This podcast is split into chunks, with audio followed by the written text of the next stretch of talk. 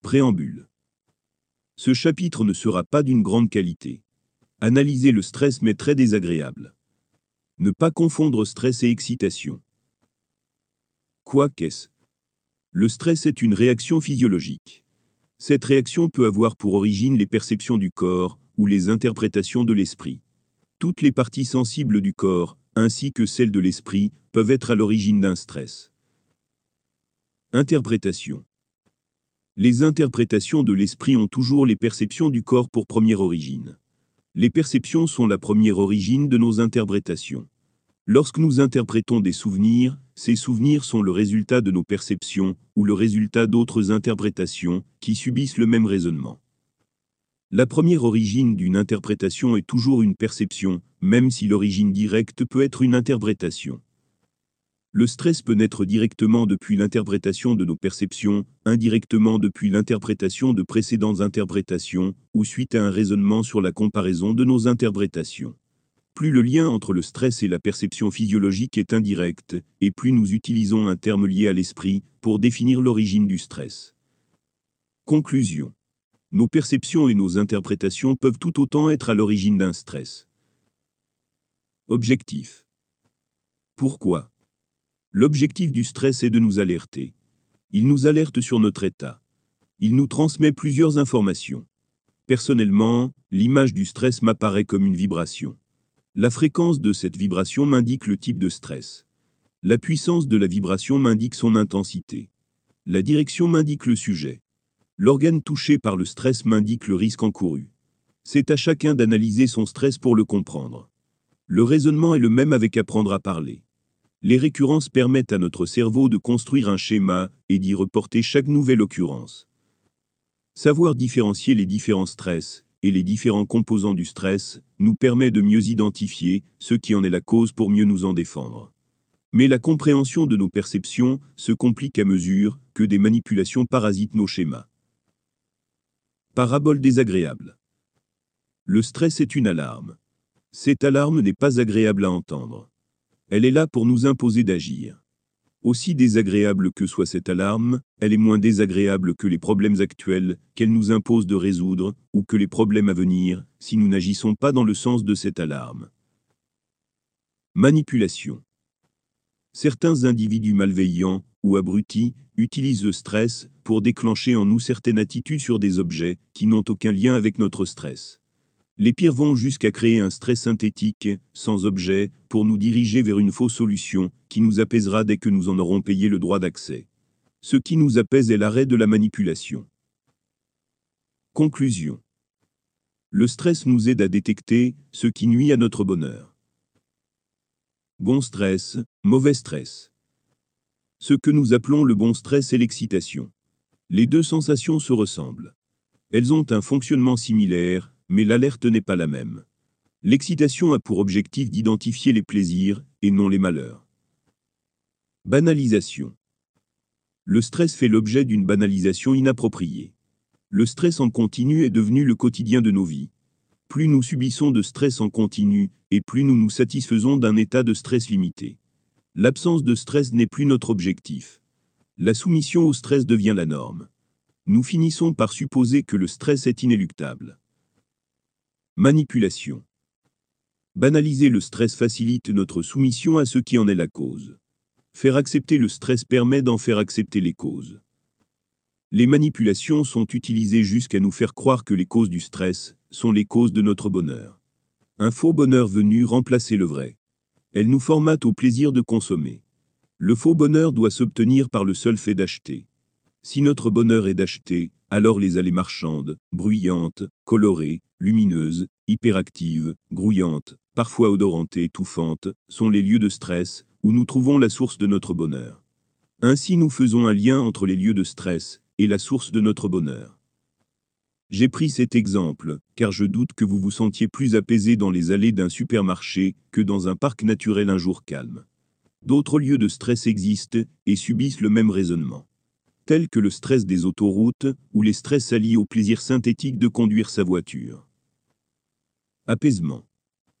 En sens contraire, l'apaisement devient un intrus, une chose inconnue et dérangeant par notre manque d'habitude à le ressentir. Pointé du doigt, comme un outil contraire à notre bonheur, par manque de plaisir ajouté, l'apaisement est devenu l'ennemi. À en écouter ceux qui disent vouloir notre bien, notre bonheur et l'activité, pour servir l'enrichissement des plus riches, en échange de quelques plaisirs actifs. Tout apaisement serait contraire à cette vision du bonheur. Oublier l'apaisement, c'est oublier le bonheur. Croire au bonheur dans le stress nous dirige vers nos malheurs. Contraintes et besoins. Origine. Pour analyser et comprendre les origines de nos stress, il faut dissocier ces diverses origines. Les principales origines sont les contraintes et les besoins.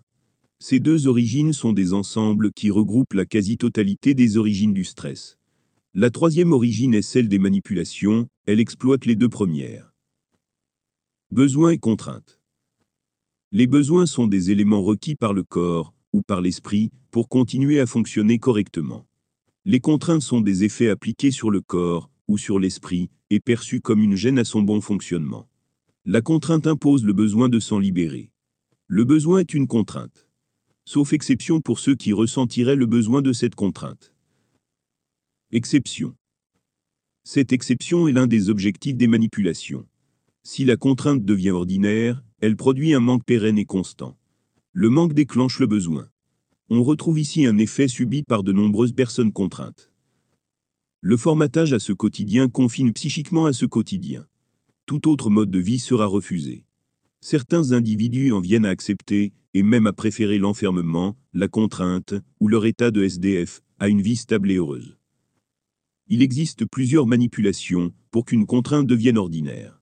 Le stress peut être utilisé pour rendre toute autre situation stressante. Alors que la situation actuelle d'un individu incarcéré ou d'un prisonnier est stressante, ce dernier s'est formaté à cette situation pour gérer le stress qui en émane.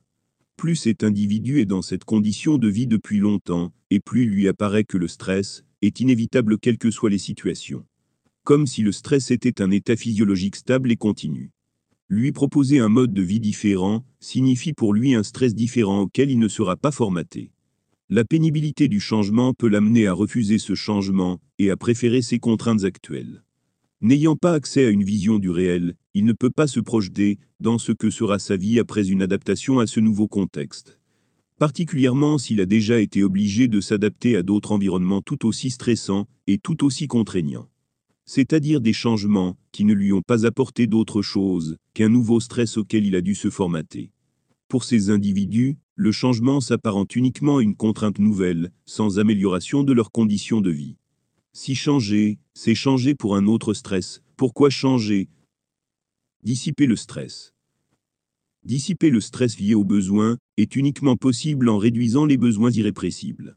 En revanche, il est possible de dissiper le stress lié aux contraintes en se soumettant volontairement à ces contraintes, en les acceptant. Je ne dis pas qu'il s'agit là d'une solution. Les soumissions acceptées sont utilisées pour amplifier les contraintes. Se soumettre aux contraintes permet leur prolifération sans limite. Sans personne pour les combattre, elles deviennent omniprésentes.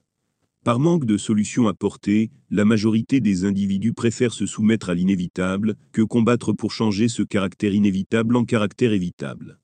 L'apparence inévitable d'une contrainte est très dissuasif.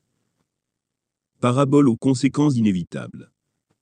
Le solde d'inévitabilité n'est pas fixé en fonction de nos compétences actuelles, il est fixé en fonction des compétences que nous pouvons acquérir pendant le temps qui nous sépare de la conséquence à éviter. Nous avons une manne de compétences et de savoir suffisante pour créer les moyens de renverser une situation. Cette situation deviendra inévitable dès lors que le temps nécessaire à la production de ces moyens dépassera la durée qui nous sépare des conséquences à éviter. Ce pourquoi je vous le dis ici en parabole, les conséquences de nos comportements sur notre futur environnement et sur le climat à venir sont évitables, sous réserve d'agir pour modifier le caractère actuellement inévitable. C'est-à-dire en agissant en sens opposé, construire au lieu de détruire, dépolluer au lieu de polluer. Cela impose d'arrêter les comportements néfastes, de débuter et d'optimiser les comportements bénéfiques. Aujourd'hui, début 2022, nous sommes toujours au point de départ. Nous n'agissons pas dans le sens qui nous sera bénéfique. Nous tentons uniquement de nous faire croire que nous freinons nos actions néfastes dans un avenir proche. Nous nous l'aurons ainsi depuis déjà quelques décennies. L'illusion semble nous suffire, mais elle ne pourra pas nous guérir. Nous avons encore du temps pour réagir. Mais arrivera un moment où, quel que soit le temps qu'il nous reste, cette durée sera insuffisante à toute solution.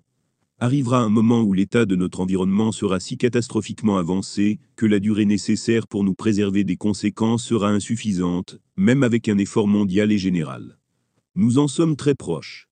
Si vous n'en sentez pas le stress, alors que les alertes sont lancées depuis plus de 50 ans, et que les faits sont finalement plus dramatiques, et plus précoces que nos prévisions, cela signifie que vous subissez une manipulation, ou que vous préférez vivre dans une douce sectarisation, qui vous occultera les conséquences, jusqu'au moment de les subir.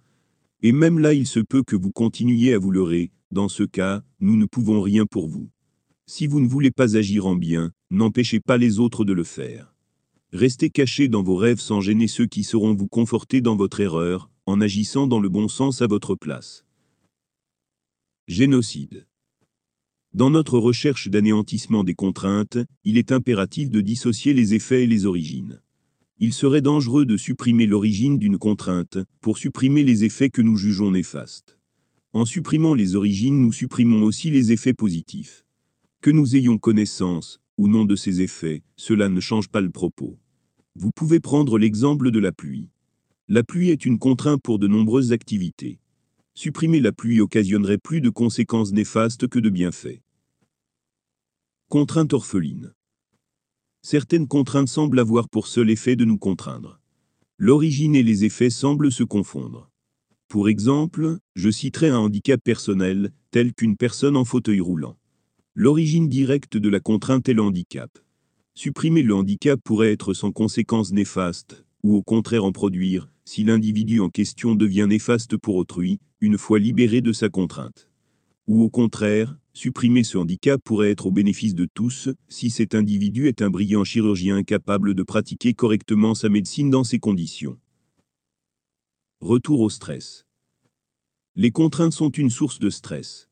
Si l'origine de la contrainte ne doit pas être anéantie, alors l'origine du stress perdure. La solution contre le stress issu des contraintes se trouve dans la segmentation des origines et des effets, ainsi que dans le ciblage de nos actions. Si l'origine de la contrainte est la pluie, nous ne pouvons pas faire cesser la pluie sans subir des effets néfastes et opposés plus forts que les effets bénéfiques. Pour solution, nous concevons des zones de couvert, des canalisations, des parapluies, etc. Si l'origine de la contrainte est le handicap personnel, supprimer le handicap laisse supposer qu'il n'y aura pas de conséquences néfastes. Cela sera vrai uniquement si la personne n'est pas une nouvelle source de contrainte ou de danger pour elle-même ou pour les autres, une fois ces contraintes retirées. Raisonner sur nos interopérations est primordial pour déterminer jusqu'à quel niveau il est possible de remonter dans les origines pour juger de la meilleure solution en fonction de chaque origine, ainsi que pour en prévoir les conséquences. Combattre. Du début à la fin. Combattre le stress impose de s'attaquer à la source du problème c'est-à-dire aux besoins et aux contraintes. S'attaquer aux effets serait une guerre sans fin. Occulter. Occulter les besoins serait une fausse solution. Occulter les origines du stress n'en retire pas les effets. Le stress n'est pas dépendant de notre capacité à percevoir ses origines. Au contraire, notre capacité à nous délester du stress dépend de notre capacité à les percevoir. L'occultation n'est pas une arme contre le stress. Besoin. Pour combattre les besoins irrépressibles, il faut les combler avec des moyens adaptés. Pour combattre les faux besoins, il faut les identifier. Les identifier permet de les reconnaître comme des envies facultatives. Alternative. La solution des plaisirs est une alternative dangereuse. Pour masquer les effets du stress, les effets du plaisir doivent être supérieurs aux effets du stress. Pour exemple, nous oublions aisément la faim lorsque nous sommes dans une activité de plaisir. L'exemple est aussi à propos, dans les plaisirs destructeurs tels que les drogues. De nombreux individus drogués en oublient de se nourrir, lorsqu'ils sont sous l'emprise de ces effets. Cette alternative n'est pas une solution. Elle ne résout pas le problème du besoin. Elle fait uniquement oublier un stress le temps des effets du plaisir. Les seuls plaisirs efficaces contre le malheur sont ceux résultant d'un besoin comblé. Contrainte. Il n'est pas toujours possible de se libérer d'une contrainte. La méthode pour s'en libérer n'est pas toujours souhaitable. Pour nous libérer des contraintes naturelles et métaphysiques, nous avons créé des technologies et agencé des modes de vie dont les conséquences sur le long terme sont parfois plus néfastes que les contraintes subies. Je ne dis pas que toutes les méthodes sont mauvaises. Je ne dis pas d'accepter toutes les contraintes. Je dis qu'il faut savoir être lucide, conscient et sage. D'un point de vue plus individuel, la seule alternative, pour esquiver le stress issu des contraintes inéluctables, consiste à accepter ces contraintes. Avec cette solution, les contraintes perdurent, mais le stress disparaît. Pour exemple, dans un immeuble sans ascenseur, la contrainte des escaliers apparaît bien moins stressante que la même contrainte dans un immeuble pourvu d'un ascenseur.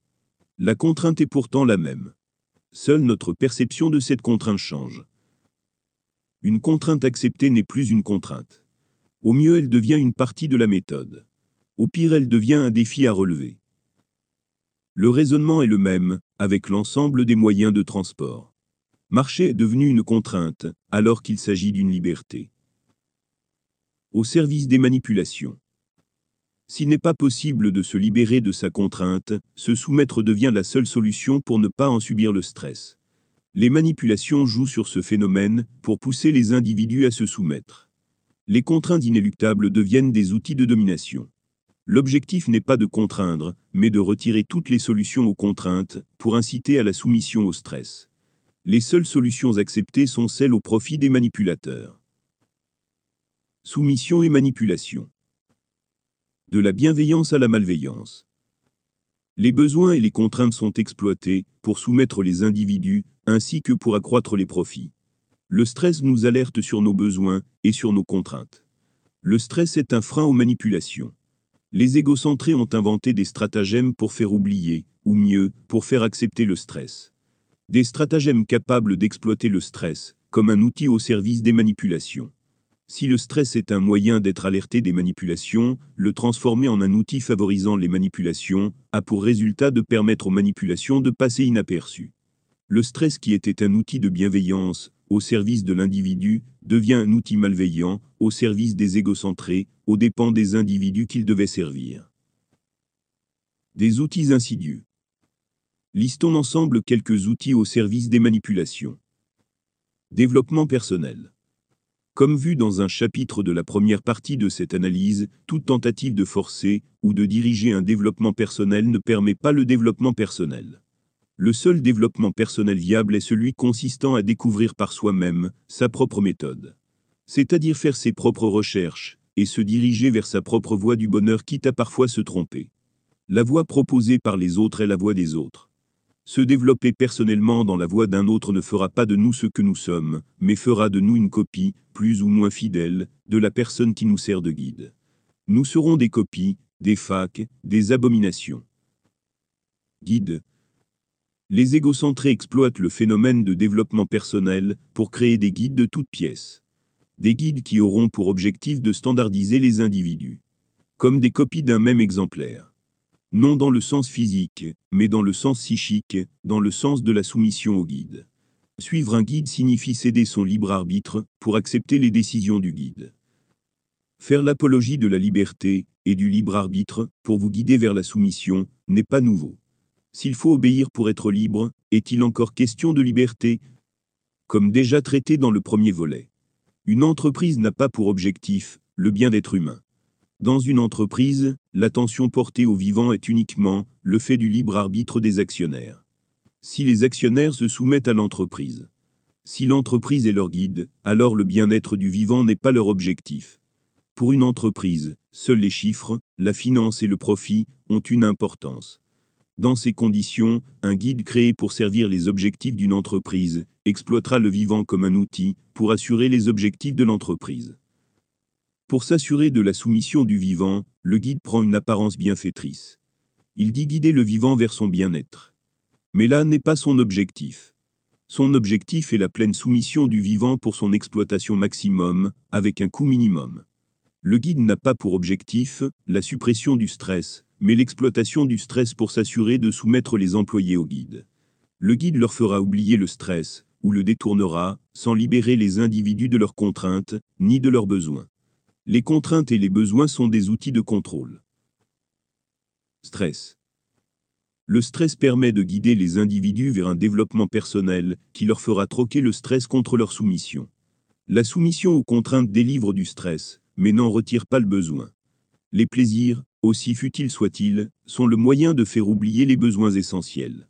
La liberté et le bien-être sont troqués contre des plaisirs. Pour limiter les coûts, les méthodes de manipulation apportent une image de plaisir et de bienveillance à des événements futiles. Tels que des exercices de respiration et d'étirement, tous les matins avant de commencer le travail. Si l'idée peut être bonne, la raison et l'objectif ne le sont pas. L'objectif n'est pas le bien-être des individus. L'objectif est la productivité, et la soumission aveugle des individus à cette productivité. Si l'objectif était bienveillant, il veillerait à ce que les individus n'aient pas besoin de ces exercices. Nous n'avons pas de besoin dans le bonheur. Ici, l'objectif est de mieux supporter les malheurs imposés. Je ne dis pas que tous les emplois sont des emplois de malheur. Je dis que la majorité des individus sont dans un contexte de malheur dans leur emploi. Le manque d'affinité aux emplois, le manque de respect, l'abus de manipulation, ainsi que les nombreux autres éléments déjà exprimés dans cette analyse, sont à l'origine de ces malheurs. Ceux qui sont à leur place dans leur emploi y prennent du plaisir, et comblent certains de leurs besoins dans leur emploi. Ils n'ont aucun besoin de subir les manipulations pour être productifs. Régulièrement ces individus participent aux manipulations des autres par manque de conscience, dans la différence qui les sépare des autres. Leur manque de conscience des affinités tend à banaliser leurs compétences et leur productivité au regard de ceux dont les affinités ne correspondent pas. Voir les autres briller sans effort, lorsque nous ne parvenons qu'à une fraction des mêmes résultats, avec un épuisement du corps et de l'esprit, génère un stress et de l'anxiété. Accoutumance. L'accoutumance au stress fait oublier la sensation d'apaisement. La sensation de stress devient la norme. Les plaisirs capables d'occulter le malheur deviennent la solution. La sensation d'apaisement disparaît et devient étrangère. Elle sera même dénigrée pour nous faire passer l'envie d'être apaisé. Le seul apaisement acceptable est celui autorisé par les guides. Conclusion. Stresser les employés permet de leur vendre une solution, sans leur dire qu'elle mènera à leur soumission. Les méthodes sont agencées de sorte à nous faire croire à notre libération, alors que nous progressons dans la soumission. S'écarter de la soumission nous replonge dans le stress, ce qui renforce notre conviction à suivre le guide. Le guide ne nous libère pas du stress, il nous mène uniquement vers l'acceptation des contraintes et vers l'occultation des besoins. Si les sensations de malheur persistent, il nous vendra des petits plaisirs, comme une solution au malheur. S'il n'a pas de vrai plaisir, il usera des mêmes méthodes pour nous faire croire à un plaisir, là où il n'y en a pas. Regarder son ordinateur s'allumer avant de commencer à travailler sera vendu comme un plaisir. Acceptation. Nous pourrions accepter d'être enfermés dans une cage dès lors que nous n'en ressentons pas le stress. C'est-à-dire, dès lors que nous acceptons la contrainte de l'enfermement. Dès lors que nous choisissons cet enfermement de notre plein gré. L'objectif des manipulations est de nous inciter à faire nous-mêmes cette demande de mise en cage. Nous croire heureux dans la contrainte, nous sentir à notre place dans le manque et dans le besoin. Nous imaginer dans le bonheur, lorsque les plaisirs masquent les malheurs. Dès lors que nous l'acceptons, nous nous y soumettons sans frein. Refus. Toutes les manipulations ont pour objectif de transformer les refus en soumission, les soumissions en acceptation, et les acceptations en demande. Le stress est à la fois à l'origine des refus et l'outil permettant la pérennité des soumissions. Faire oublier le stress annule les refus naturels face aux contraintes. Rétablir le stress, dès que les individus sont sur le chemin de leur bonheur, permet de les recadrer vers les chemins de la soumission. Notre conscience devient un outil contrôlé par ceux qui maîtrisent le stress comme un outil. Que l'individu ciblé soit stressé n'est pas le problème auquel nous soumettent les manipulateurs. Si le stress n'était pas à l'origine de nos refus de soumission, le stress ne serait pas la cible de leurs actions. Ils s'attaquent au stress pour s'assurer de notre plein et entière soumission. Le problème est l'égocentrisme actif et la légalité des manipulations. Peu importe l'outil utilisé. Occulter les moyens. Insoluble. Si l'existence des moyens nécessaires à notre bonheur est occultée, ou si l'effet de ces moyens est occulté, nous sommes alors dans un contexte de malheur inéluctable. Les individus résilients acceptent le stress qui accompagne ce malheur. Les autres sombrent en dépression et voient le suicide pour seule sortie. Mémoire du corps. Nous ne pouvons pas nous souvenir d'un état de bonheur sans l'avoir connu. Si l'esprit peut se souvenir avoir connu un état de bonheur par le passé, la même sensation est rapidement oubliée par le corps. Si nous nous souvenions avec précision des sensations de bonheur ressenties par le corps, nous pourrions comparer les sensations actuelles aux sensations de bonheur passé. Contrairement aux souvenirs musculaires, le corps oublie vite les sensations qui ne sont pas la conséquence directe des sens. Avec les sensations, le corps n'est pas acteur tel qu'il peut l'être avec ses organes. Il est uniquement un intermédiaire entre la perception et l'interprétation de cette perception. Là, en est peut-être la raison. Le corps a besoin de nos interprétations pour mémoriser les sensations. Mais ce n'est pas le sujet du propos, uniquement une constatation. Avec du temps, de l'expérience, et une bonne symbiose en le corps et l'esprit, il est possible de s'apprendre à retenir ces sensations. Nous pouvons aussi apprendre à retenir les émotions et les sentiments. Nous pouvons nous les remémorer, avec plus ou moins de fidélité. L'effet mémoire fonctionne même, lorsque ces sensations nous ont quittés depuis une longue durée. La pertinence de la sensation mémorisée varie en fonction de nombreux critères, en fonction du sens, en fonction de la durée, en fonction du nombre d'expériences avec cette sensation, etc. Cet exercice est possible uniquement si des manipulations contraires ne tentent pas à l'empêcher. Stress traumatique. L'effet d'un stress qui perdure, alors que les conditions dans lesquelles nous sommes sont celles nécessaires au bonheur, est connu sous le nom de stress post-traumatique.